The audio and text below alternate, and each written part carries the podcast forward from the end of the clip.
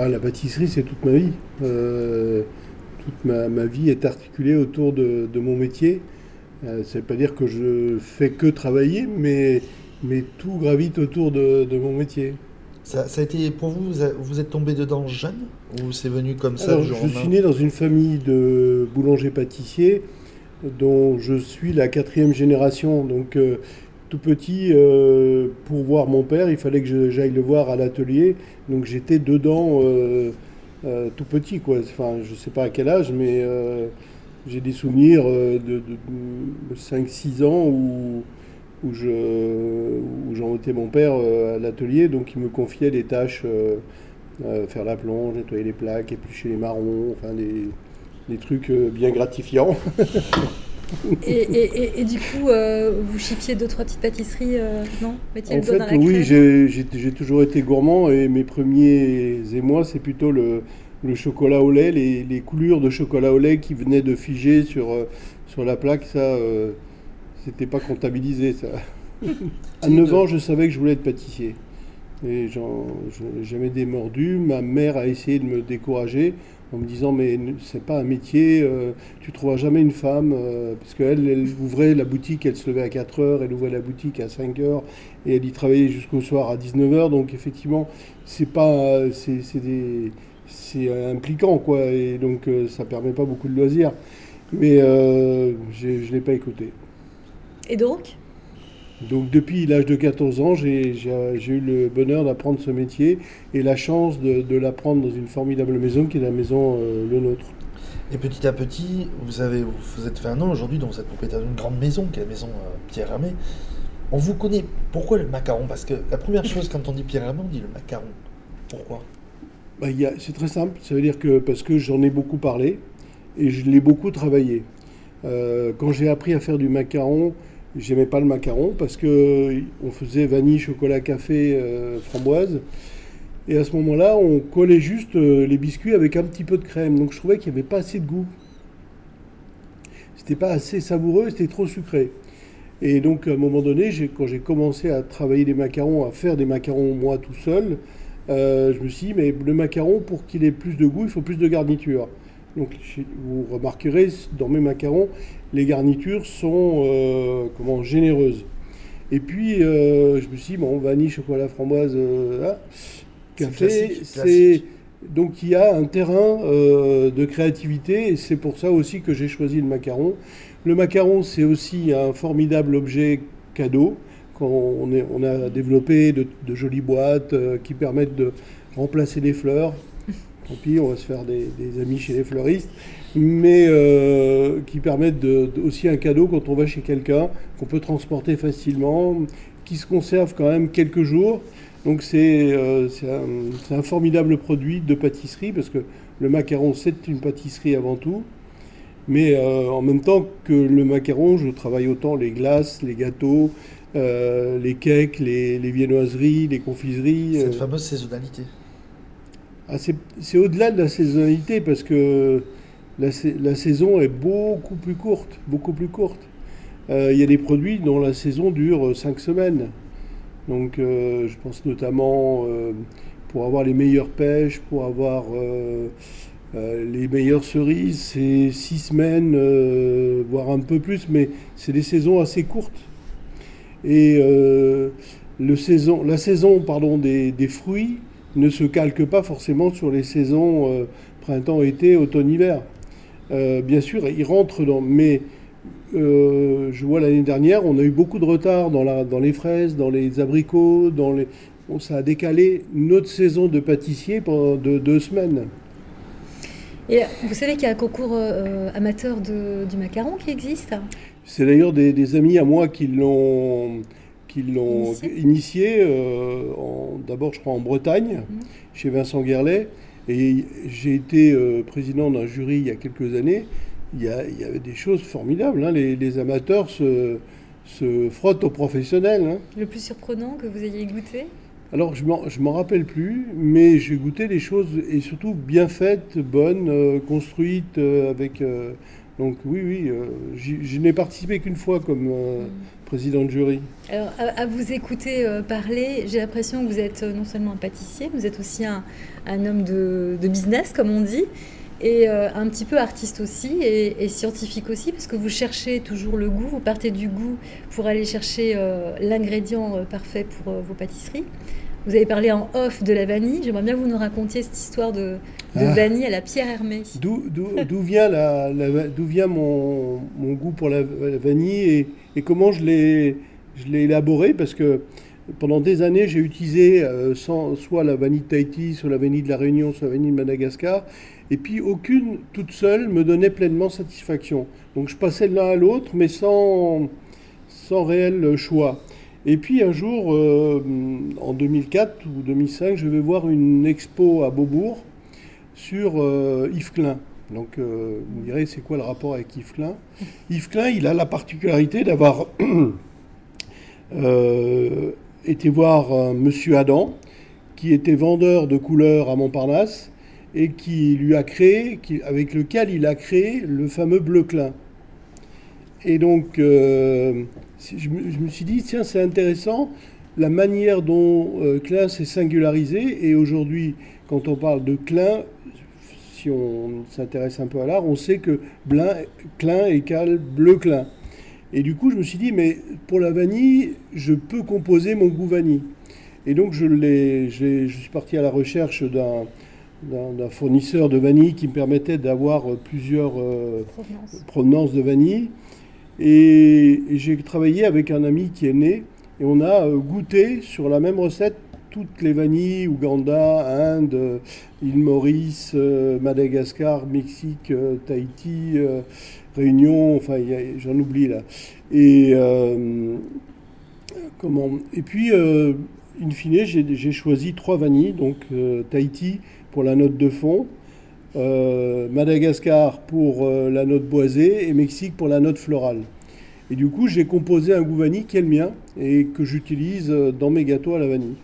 C'est une histoire que je raconte peu en fait parce que comment vous m'avez tendu la perche tout à l'heure, mais c'est mon, travail, c'est le goût et donc les sources d'inspiration, elles sont multiples. Elles sont bien sûr, ce sont les ingrédients qui m'inspirent, mais ça peut être également d'autres choses, des, rencontres, une discussion avec quelqu'un.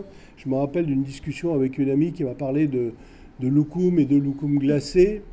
Et du coup, je fais une tarte, euh, euh, comment, euh, citron vert, basilic, fraise et loukoum à la rose. C'était un déclic, le, fait de me parler de loukoum. J'adore le loukoum. C'est pas quelque chose que naturellement j'aurais eu l'idée de mettre dans mes pâtisseries. D'une part, j'ai fait mes propres loukoum, donc euh, avec la texture et le goût que je voulais avoir. Et puis, euh, mais c'est juste cette discussion qui a provoqué un déclic. Je sais pas l'expliquer. euh, Quand vous passez devant une pâtisserie, que vous voyez euh, un gâteau, un chocolat, je sais pas quoi, qu'est-ce qui vous fait craquer et qui vous fait entrer dans la pâtisserie? La curiosité. Si je, si je le trouve intéressant, euh, appétissant, je rentre, j'achète, je goûte. Ma- parfois, ma, ma femme, euh, Valérie, me voit passer dans la rue. Je traverse, elle dit Mais où tu vas Attends, j'ai vu une pâtisserie. Ou une boulangerie, parce que, en fait, euh, bien sûr, je, je connais les bonnes pâtisseries et donc c'est c'est une destination pour moi, mais je peux me laisser surprendre par une boulangerie qui fait des choses bonnes, belles, euh, euh, intéressantes, ou une spécialité euh, régionale dans une boulangerie. C'est au moins tout aussi intéressant. euh, Il n'y a pas d'heure pour vous pour la gourmandise. Non. Comme toi, Thomas. Non, merci. Euh, on va juste parler un peu aussi du, du comité pédagogique parce qu'on est là pour ça. Aujourd'hui, président, alors, quatre thématiques la pâtisserie de demain, la pâtisserie co-responsable, la pâtisserie de dessert, la pâtisserie de restaurant. Quatre des, quatre des thématiques. Alors non, vous avez oublié des choses. Alors on va parler de la pâtisserie euh, euh, raisonnée, Oui. donc Et Qui est un- qui est un travail qui consiste à réfléchir à l'apport nutritionnel de la pâtisserie, donc toujours avec la même entrée qui est le goût, mais en, en travaillant sur le- la réduction de lipides et de glucides. Ensuite, il y a la pâtisserie végane. Pour moi, c'est euh, C'est la nouvelle tendance de demain? c'est pas une tendance. Pour moi, c'est ça doit faire partie de l'offre d'une pâtisserie euh, dans le futur. Euh, C'est-à-dire tous les gâteaux vont pas être gourmandises raisonnées, tous les, bateaux, les gâteaux vont pas être euh, véganes, mais ça doit faire partie de l'offre et de la proposition d'un pâtisserie, d'un pâtissier, pardon. Et surtout, ça doit euh, euh, comment faire réfléchir. Ça, doit, ça fait partie de notre métier. Euh, c'est une vraie opportunité créative. Ensuite, il y a bien sûr tout ce qui tourne autour de l'éco-responsabilité, des produits bio, euh, d'élimination des plastiques. Ça, c'est normal qu'on en parle et, qu'on essaye de, de guider les élèves vers, euh, vers une pâtisserie qui, qui est plus vertueuse. Et puis, euh, il, y a y a un métier qui est celui de pâtissier, mais il y a deux disciplines dans le métier de pâtissier. Il y a celui de pâtisserie de boutique et celui de pâtisserie de restaurant et d'hôtel. Et donc, ces deux disciplines qui ont la même, un tronc commun, mais qui se pratiquent de manière différente. Un restaurateur, il va faire un dessert et il va le servir immédiatement, donc il va pouvoir travailler à la fois sur le chaud, le froid, le glacé, euh, des textures euh, croustillantes, parce que c'est mangé immédiatement. Un pâtissier, il va faire des gâteaux, il va les exposer dans sa boutique, le client va l'emmener à la maison, il va le manger le soir ou, le midi, ou voire même le lendemain. Donc c'est une autre euh, approche. Du... Et puis les gâteaux sont exposés. Donc les gâteaux, il faut qu'ils qu'ils parlent à l'œil aussi, qu'ils euh, qu'ils soient appétissants, qu'ils donnent envie, qu'ils soient séduisants. Je, je vous écoute parler, je me dis quand même, tout ça c'est bien beau, mais il y a quand même beaucoup de pâtissiers aujourd'hui qui font plus leur pâtisserie. hein. Je, je, connais pas. bah, alors vous peut-être pas, mais c'est vrai dans certaines, euh, dans, dans certaines villes, euh, on cherche la, la pâtisserie, la pâtisserie avec le grand P, c'est-à-dire vraiment l'artisan, quoi. Ce que vous dites, c'est que forcément, quand on fait de la qualité, on a des gens qui la recherchent et qui en ont envie. Et donc, c'est à ça aussi qu'on forme les, jeunes qui passent par euh, l'école, c'est leur faire à fabriquer une pâtisserie de qualité. Et en même temps, quand on dit formation aux arts sucrés, c'est aussi qu'on essaye de, leur apprendre euh, le métier d'entrepreneur, euh, de les, accompagner pour ouvrir leur propre établissement. Ça, c'est une particularité de l'Institut culinaire de France.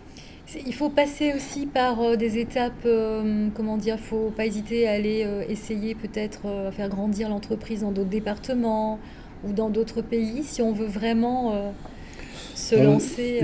Vous posez la question à quelqu'un dont la première boutique n'a pas été en France. Donc, Bah oui, non, mais c'est pour ma ça première que ça boutique, j'ai le- ma première avis. et la deuxième boutique, je les ai ouvertes au Japon D'accord. en 98 et 2000. Et la première fois que j'ai ouvert une boutique en France, c'était en 2001. Deux raisons. D'une part, c'est les, les hasards des rencontres au Japon. Euh, et puis, euh, à l'époque, en France, quand on expliquait à un banquier qu'on va acheter un fonds de commerce qui fait 2 millions de francs de chiffre d'affaires et qu'on va en faire 10 la première année, le mec, il nous nez. Donc, Sérieux euh, ah oui, oui, je, je vous l'assure. Et donc, enfin, je, je caricature à peine le trait, mais c'était ça. Donc, euh, on a eu beaucoup de mal euh, à, à réunir des, des capitaux pour, euh, pour emprunter. Et, et donc, euh, on a ouvert en- la première boutique en 2001 à Paris, puis ensuite une deuxième en 2004, et puis une troisième, et après, aujourd'hui, il y en a plus de 50. Bien. Et vous prenez le temps encore de, de partir à la découverte de plein de belles choses? Moi, c'est la, la ma principale activité, elle est sur la création des produits. Ça représente euh, allez, 40-45% de mon temps. Et vous, ça vous fait quoi finalement? Euh, En étant présent dans un comité comme ça, vous transmettez aux jeunes la pâtisserie du futur?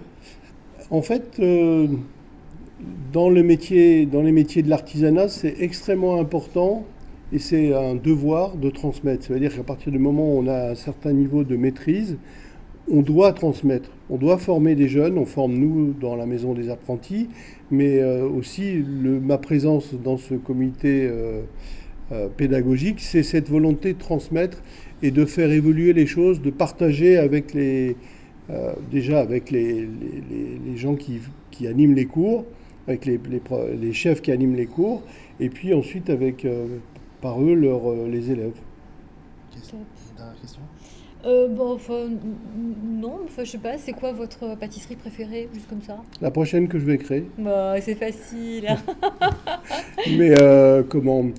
J'adore aussi goûter les, les pâtisseries euh, de mes confrères. Je, je trouve ça agréable. Ouais, la dernière pâtisserie sur laquelle vous avez vraiment fondu totalement. Ah, c'était un dessert en Italie.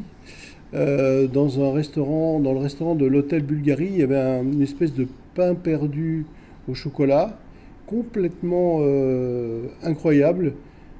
J'avais pas pris de dessert, mais le chef a voulu me faire goûter son dessert au chocolat, et c'était euh, juste euh, incroyable parce que il y avait euh, une présence de sel, mais en même temps c'était très chocolat, c'était tiède, il y avait une partie glacée, enfin c'était un truc de folie. C'était du chocolat au lait?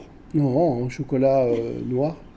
Là, je pense au petit Pierre Hermé qui, qui essaye de shipper un petit Alors peu de moi je, je suis autant amateur de chocolat au lait que de chocolat noir. Le chocolat au lait par gourmandise et le chocolat noir pour le plaisir de la dégustation. Pour moi c'est pas du tout le même mode de consommation, Euh, mais je mange les deux. Un dessert régional que vous aimeriez goûter? On est à Bordeaux, un cannelé. Quand il est bon, c'est terrible. Le gâteau terrible. Quand c'est noir, c'est cuit le cannelé. Un gâteau basque? Ah, un bon gâteau basque aussi, c'est pas mal. Euh, moi, j'ai eu le plaisir de, d'apprendre à faire le gâteau basque avec un pâtissier de, il y a quelques années déjà, il y a plus de 30 ans, de, qui s'appelait André Mandion à Ah. Anglette. Ouais. Et pour moi, c'était le meilleur gâteau basque que j'ai jamais mangé. Et que il m'a donné sa recette. Il a eu gentillesse de me partager sa recette. Et je fais son gâteau basque pour le buffet de, de- du petit déjeuner à l'hôtel La Mamounia à Marrakech.